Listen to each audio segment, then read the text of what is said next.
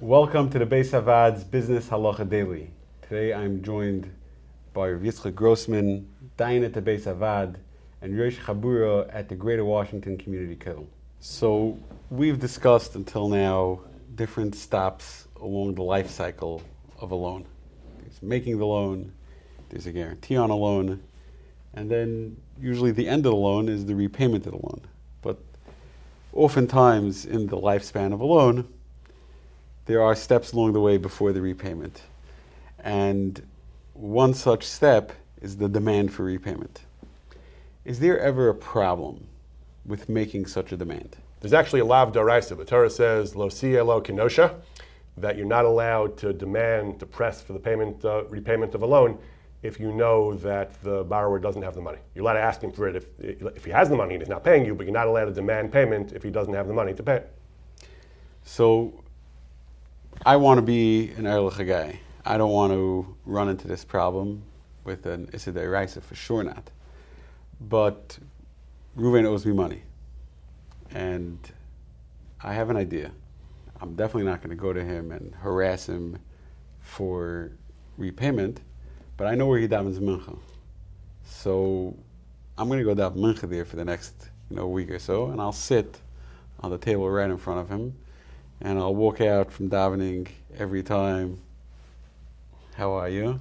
I won't say a word about the loan, but he'll feel a little bit uncomfortable. He might be a little bit more motivated to figure out a way to pay me back what he owes me.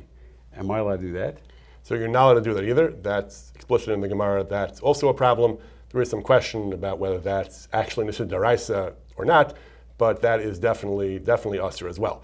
There's some question about if the if you're not doing it deliberately, you, that's what you want to daven anyway. Just that you know he's there and you know you will cause him magmas nefesh.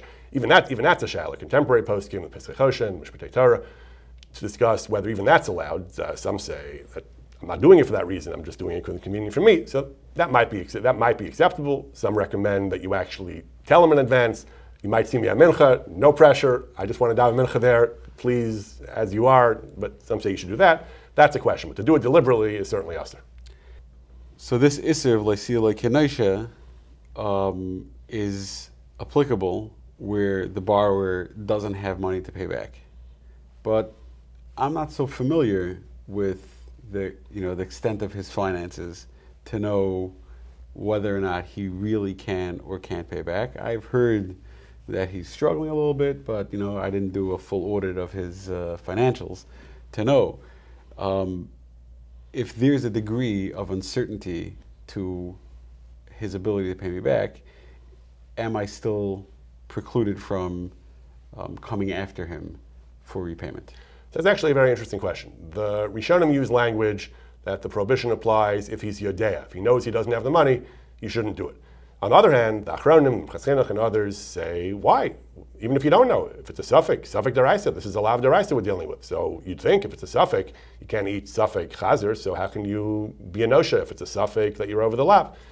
So the Bachacher at length argues, and this seems to be the consensus based on the language of the Rishonim, is that that's what the Torah meant. The Torah meant that that's reasonable. The Torah meant don't bother him, don't harass him if you know he doesn't have the money, but the Torah allowed you to do it if you don't know, because that's the normal way to collect a loan. Nevertheless, Minchas is not quite sure, and it's not actually 100% certain whether you're allowed to do it misafik, but it seems the consensus of poskim is that you would be allowed to if in good faith you're really not sure whether he has the money. If you enjoyed this video and would like to receive more like it, or to sponsor a future video, please visit beisavad.org.